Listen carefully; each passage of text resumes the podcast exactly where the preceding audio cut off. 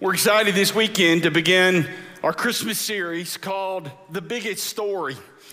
You know, uh, there is no doubt that this book is the biggest deal in human history. There's no book that's had impact and influence on culture for thousands of years like this book has. We don't have time today to talk about the impact on the moral, the spiritual, and even the political development of the West that has come from the Bible. But I will tell you this I will give you this fact that virtually every household in the West has at least one, if not more, copies of the Bible. How many of you got at least one copy of a Bible in your house? Look around. How many of you have more than one Bible in your home, right? Uh, you know, it's been translated into a thousand languages. Uh, and from 1800 to 1950, more than 1 billion copies of this book has been sold. It is the most influ- influential book in history. Bestseller doesn't touch it. I was reading a couple of weeks ago a man named Leland Ryken wrote an article in the Washington Times a couple of Christmases ago, and he said this. He said, Every year, two million visitors file past the famed Liberty Bell in Philadelphia. As they look at that cracked bell, they read these words proclaim liberty throughout all the land unto the inhabitants thereof. This, is, this inscription comes from Leviticus. When presidents of the United States raised their right hand to take the oath of office at their inauguration, they p- placed their left hand on a Bible. When Martin Luther King stood on the steps of the Lincoln Memorial in Washington, D.C., and delivered his famous I Have a Dream speech, he said, We will not be satisfied until justice rolls down like waters and righteousness like a mighty stream. You know where those words came from? The book of Amos.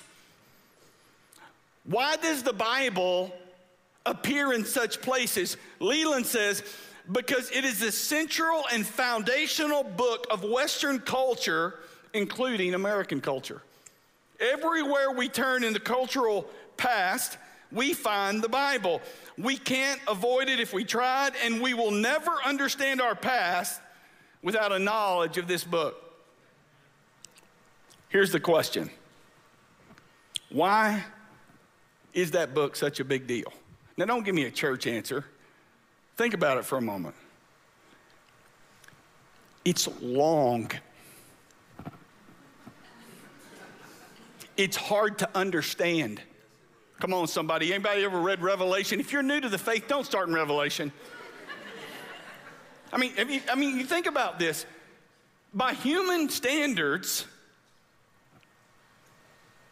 the book wouldn't make any bestseller list. Yet over 1 billion copies sold. Why? Well, I would give you two reasons this day. Number one, I would say that because from Genesis to Revelation, this book is the story of Jesus Christ. That as we'll see this month, you see him reflected on every page of this book, and no person has impacted the world like Jesus Christ ever. Um, no one has ever influenced culture like Jesus. Our calendar, when you open up your Outlook calendar, it's all because of Christ.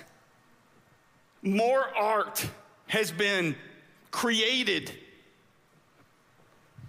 inspired by the person of Jesus Christ than any other figure. Think about it. And if you like de-churchify it, when he died, nobody thought there was going to be a legacy left. But we're still marking our calendars. They're still painting art. They're still sculpting. They're still inspired to write blogs and poetry based upon his life. the hospital system as we know it. Started because a follower of Christ said, What if we found a place for lepers to come and for them to get hope and health and healing? Hospital system. Even the way we die. Cemeteries. You know that the word cemetery comes from a, its root is a Greek word that, that means a sleeping place. Why? It was inspired by the resurrection of Jesus Christ. I would submit to you this day that this book is a big deal,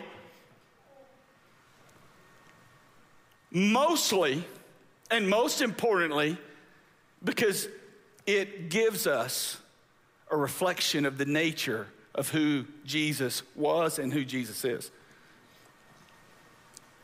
But secondly, I think this book is a story about us. I think that when the Holy Spirit inspired Paul to write that all scripture is God breathed, that the Word of God is living and active, that a part of what God wanted us to see is that we see the Christ in us reflected in the story in those pages. That because it's not simply a book about what God did, but it is a story of what God is doing and continues to do. we see our high points, our low points. We find ourselves in the middle of this story. Everybody cough, it'll make me feel better. Thank you. And so, for the few moments that we have together this day, I want to begin in the beginning. Because if you miss the beginning of a great story, you'll always not understand it in its fullness. Anybody ever get to a movie late? I'm not going to take the low hanging fruit and talk about getting to church late. Anybody ever get to a movie late?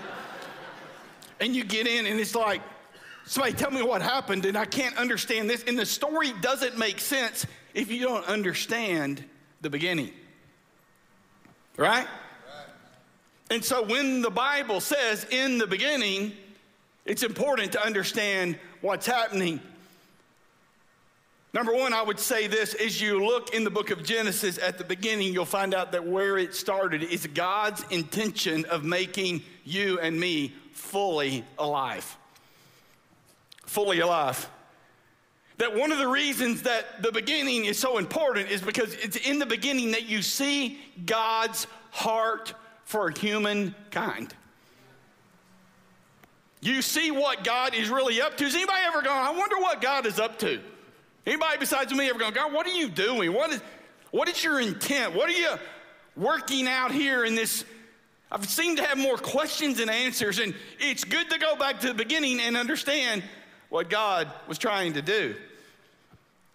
And so, in the early pages of the story of Jesus in our story, the Bible says in Genesis chapter 1 that God said, Let's make man in our image, in our likeness and let him rule over the fish of the sea, the birds of the air, over the livestock, over the earth, and over all the creatures that move on the ground. You were created to have dominion. You were created for authority. You were not created to be a victim, but to be a victor. This was God's intent for your life. So, God created man in his own image. In the image of God, he created him male and female. He created them.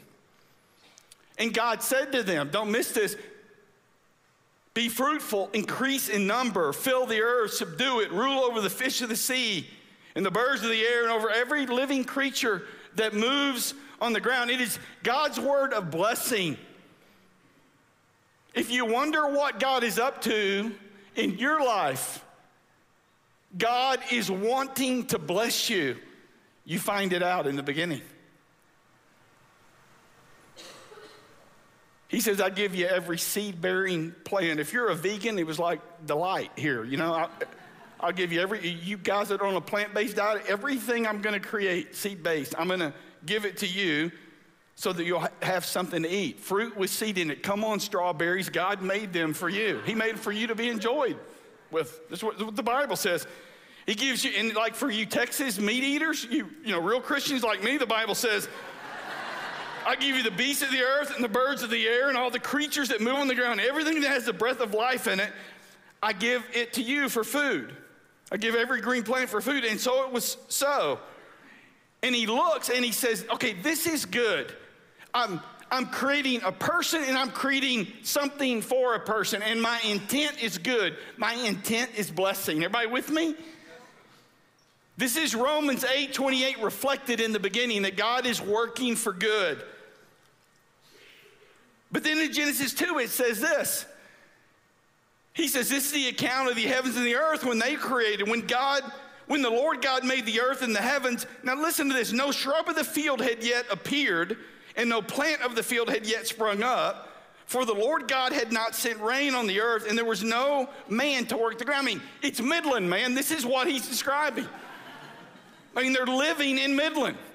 They're living in, in this desert, arid area, no rain. But listen to this, but he had streams come up from the earth and water the whole surface of the ground. So, so God says, Look, I, I need to give you vegetation to live and survive. So I'm going to make water spring up from the ground. You're, you're not ready to deal with the, for us, it's an inconvenience.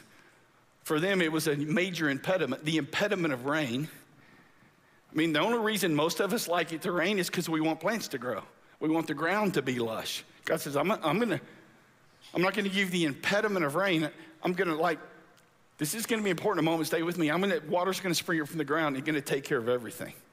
And it, God is saying, my original intent is to meet all of your needs in the most improbable of ways. This is what God wants to do, but I, want you, I don't want you to miss this last verse because it says, The Lord God formed the man from the dust of the ground and breathed into his nostrils the breath of life, and the man became a living being. So he, he forms him from the ground, from this mud, this clay, he forms him, and then he says, This is important. He breathes life into him. Something that wasn't alive became someone that was fully alive when God went,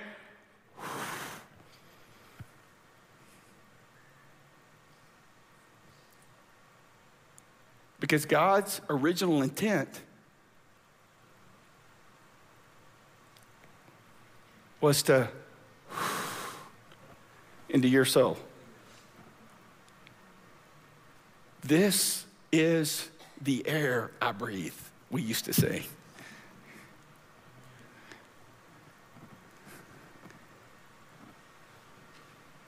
That it is possible to be walking, talking, seeing, responding, and not really living. Until you experience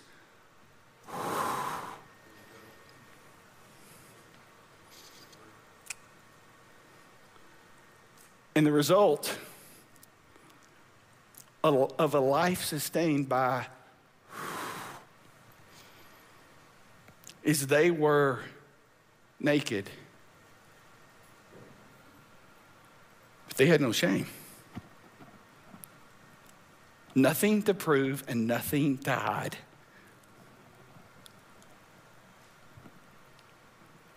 Because they were utterly dependent and focused on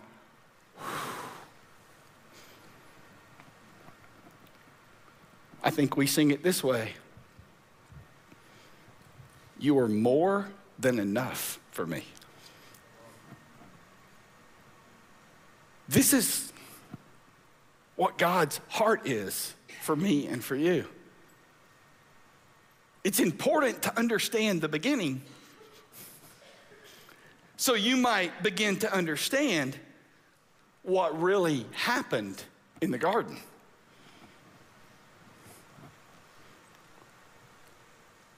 In Genesis 3, the Bible says, Now the serpent was more crafty than any of the other wild animals the Lord God had made. He said to the woman, Now this is, this is the, if you understand the original strategy of the enemy, you'll understand how the enemy is trying to work in your life.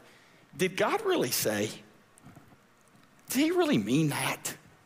Did he really say you can't eat from any tree of the garden? Now, you, you don't have to have gone to church very long to know, yeah, God said that. Genesis chapter 2, it's pretty clear. You can have all these trees, but you can't have this one. Did he really say you can't eat from that tree? And the woman said, Hey, no, we can have everything. We can eat from fruit from the trees in the garden, but God did say you will not eat fruit from the tree that is in the middle of the garden, and you must not touch it or you will die. Don't eat of the tree of the knowledge of good and evil. And the devil says, the serpent says, For God knows that when you eat of it, your eyes will be opened and you will be like God, knowing good and evil. Hey, God didn't really mean it when He did this.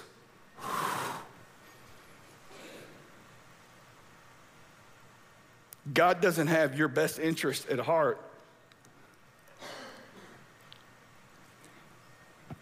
You're a better source for your life than God is. This is what the devil is saying. This is why this story is our story because this fight is our fight. The Bible says the woman saw that it was good and she pleasing for the eye and desirable for gaining wisdom. So she took some and she ate it. She ate of this tree of the knowledge of good and evil. She gave some to her husband who was with her and he ate it. Now, now I want you to see what happens next. There's so much happening here. We don't have time to get into today, but I want you to see that verse 7 says that the eyes of both of them were opened and they realized that they were naked. So they sewed fig leaves together and made coverings for themselves.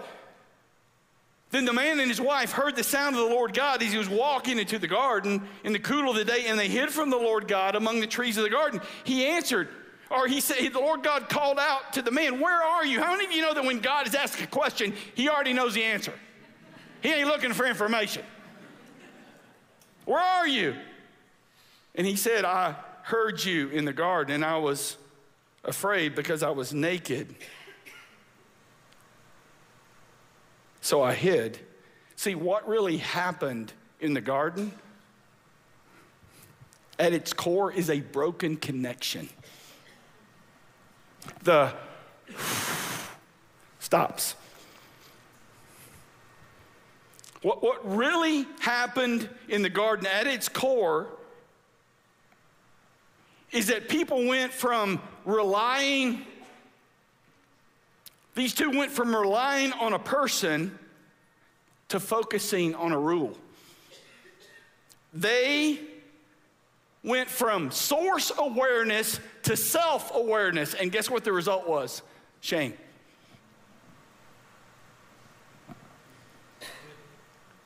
See, what really happened in the garden it's that the devil fooled Adam and Eve into believing that they were a better source than God was.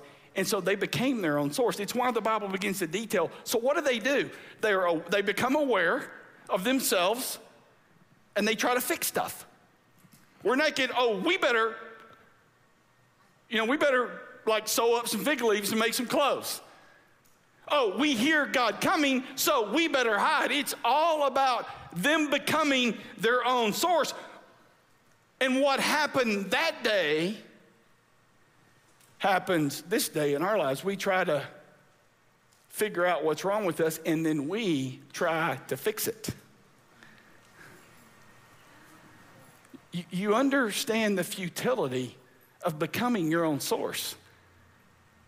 I was looking for ways to kind of help us all get on the same page about this, and I so I'm looking for some ways to represent it. And I thought about it like if you're like traveling out west for the holidays and you, you, uh, you pass, I don't know, Dumas or Amarillo or something out there and you're heading, you know, toward the mountains and you look down and you've got this much gas left in your tank because you forgot to stop at the last quick stop and get some gas. And it's like 450 miles until the next town. And it's the middle of the night and you're traveling and you start panicking.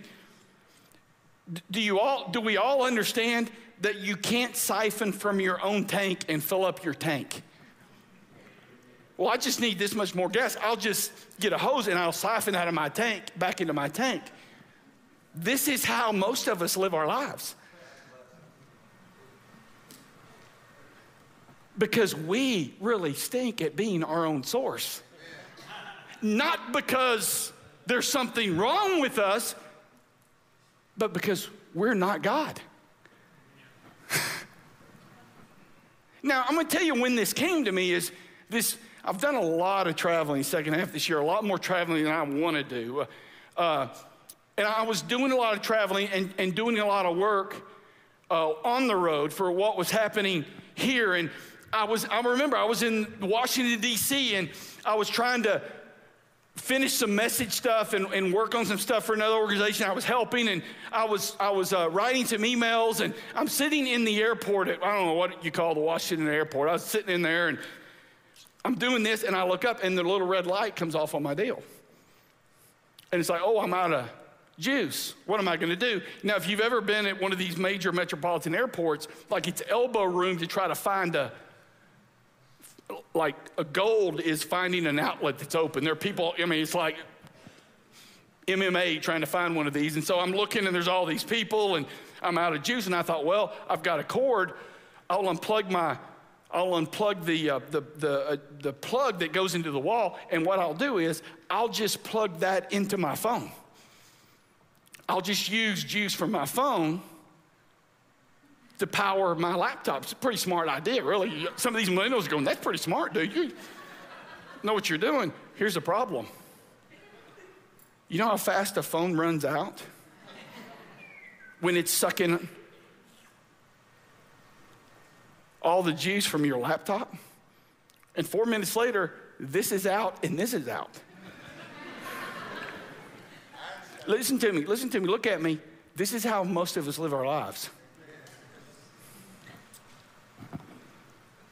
We've been fooled into believing in Western culture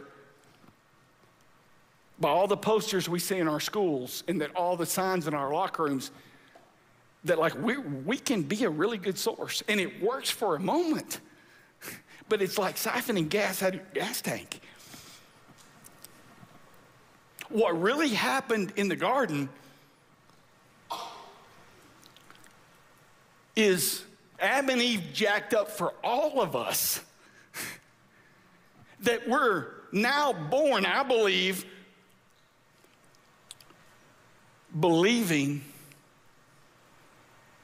on self reliance as the key to life. And, and here's the deal, man like the church just kind of takes passages out of context exacerbates that lie. Philippians 4:13, I can do all things through Christ who gives me strength. And so we put it on our wall and say, look, kids, you can make all A's. That's not true. I cannot do all things through Christ who gives me strength. I can't run a 4.240. I don't care. I can't do it. I'm 53 years old. My knees hurt. The passage is talking about God can be, because Paul's talking about he's had a lot, he's had a little, he's learned how to be content. And he says, you know what? God will sustain me. God can be my source no matter what I face. Oprah allowed, the power is not within you. It's not. You and I suck at being our own source. And you read the Old Testament and you just see this over and over and over again. In fact, I would say this at the risk of getting some emails, I would say this. At its core, sin is not what you think it is. Sin is not a behavior problem, it's a source problem. That when we talk about sin, we talk about behavior. but we don't talk about what drives us to that behavior, and it is replacing the ultimate source with something else. That's really what missing the mark is all about. It's, I'm empty. I'm sitting in the airport in Washington, D.C., and I have these needs, I have these things I need to do, and the faster I run, the quicker I run out. So I'll just fill it with something else. One of my favorite authors said many years ago too many preachers stand on stages and tell people not to dance around golden calves, but they never get around to talking about what drove people to dance around the golden calf in the first place. It's a source issue.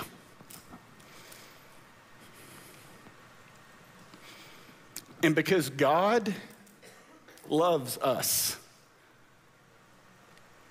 He will nudge us out of places where we're living reliant on ourselves.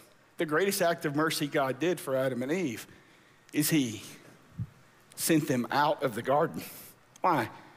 Because if they would have kept living the way they were living, they were going to die a slow death. It wasn't God's judgment, it was God's mercy. Well, God cursed Adam and Eve. No, He didn't. He cursed the devil, He cursed the serpent. He didn't curse Adam. And go read it. It was an act of mercy and grace. God, what are you doing in my life? I'm nudging you to a place that you will come to the end of yourself so that you will begin not to act better, but to search for a different source because you were created for that.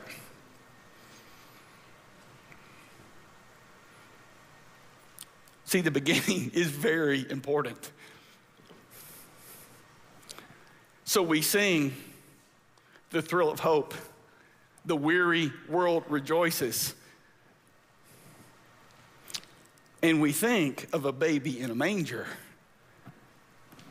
but it started in the garden. The Christmas story didn't begin in a manger with wise men. It began when God moved to rectify what had been broken in connection between Adam and Eve and him. Well, how do you know that, Toby? Well, I'm glad you asked. Genesis chapter 3, the Bible says, The Lord God says to the serpent, Because you have done this, cursed are you above all the livestock and all the wild animals. You're going to crawl on your belly and you will eat dust all the days of your lives. That's why everybody hates snakes. Uh, really, it is. And, but listen to this. He says, I'll put enmity between you and the woman, between your offspring and hers. He will crush your head and you will strike his heel. Who will crush? Who's the snake crusher? It's Jesus. You understand that Jesus was born of a virgin because of what was spoken by his father in the garden. I'll put enmity between who? Between you and the woman. And I'm going to bring new seed, new hope, new expectation for in people's lives.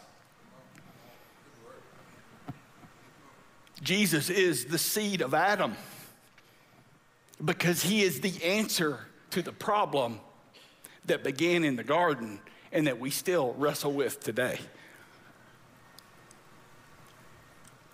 You know, it's interesting because we're so linear, we so think in time, and this happened in the beginning, and then all of this time passed, and then Jesus came. And we forget the words of John that we like to read at Christmas. In the beginning was the Word and the Word was with God, and the Word was God. He was with God in the beginning. It's important to know Jesus was in the garden. The Christmas story began in the garden. Through him, all things were made. Without him, nothing that has been made, that w- nothing was made that has been made. In him was what? And that life was the light of men. The light shines in the darkness, but the darkness has not understood it. Colossians 1 He is the image of the invisible God, the firstborn over all creation. For by him, who? Jesus, all things were created, things in heaven and on earth, visible and invisible, whether thrones or powers or rulers or authorities, all things were created by him and for him. He is before all things. And in him, all things are held together. Jesus didn't come to simply save you for heaven. Jesus came to reconnect you to your source. You don't have a sin problem, you have a source problem. So do I. It's like your engine blowing out of your car and you decide the solution is to paint it.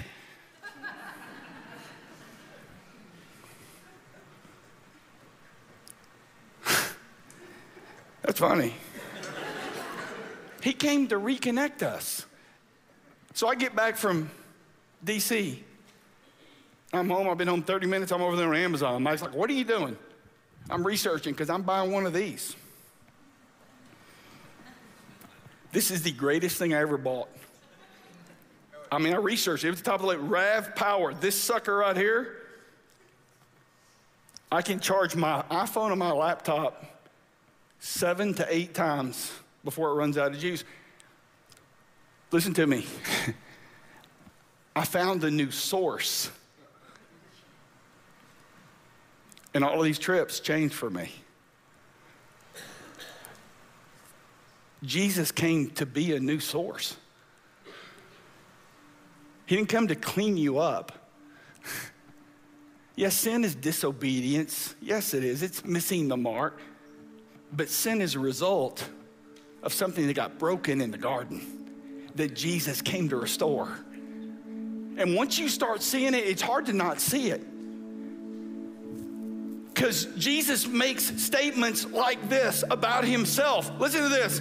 On the last and greatest day of the feast, Jesus stood up and said in a loud voice, If anyone is thirsty, let him come to me and drink. Whoever believes in me, as the scripture has said, streams of living water I came to restore what got broken in the garden. Remember the streams of water in Genesis 3?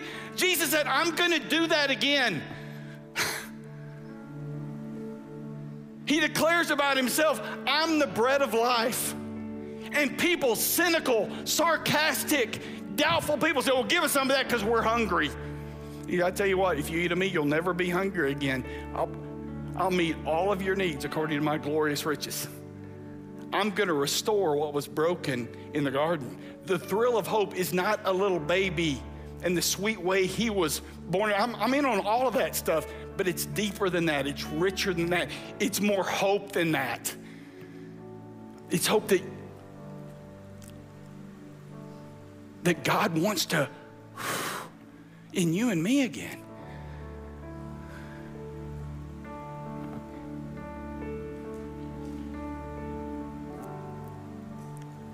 It's being fully alive. It's what it means to say, whatever my lot, thou hast taught me to say, it's well with my soul. Because yea, though they slay me, yet will I trust in. Why? Because you are the air that I breathe. Not because I came, but because I'm still coming. He was there in the beginning. He said it was better that he would go. Why? Because the Lord is near. He's writing your story today. And the question before the house is this well, if this is what God wants to do, why am I not experiencing abundant life? Well, come on back next week and we'll show you in the story, you and me, and the real battle we face, and the real lie we believe, and the real power available to us to find deliverance. Let's pray together. Lord, you, you, are, you are the air that we breathe. But we like to sing you're enough, but we want other stuff. and the cry of our heart many times is Did you really say?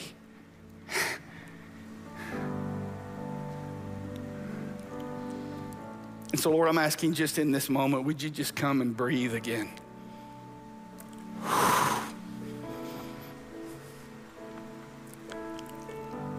I pray that this Christmas season,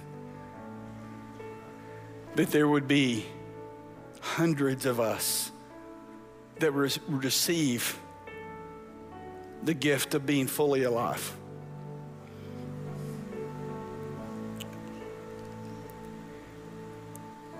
And Lord, I would just pray, even in this moment, if there's one sitting among us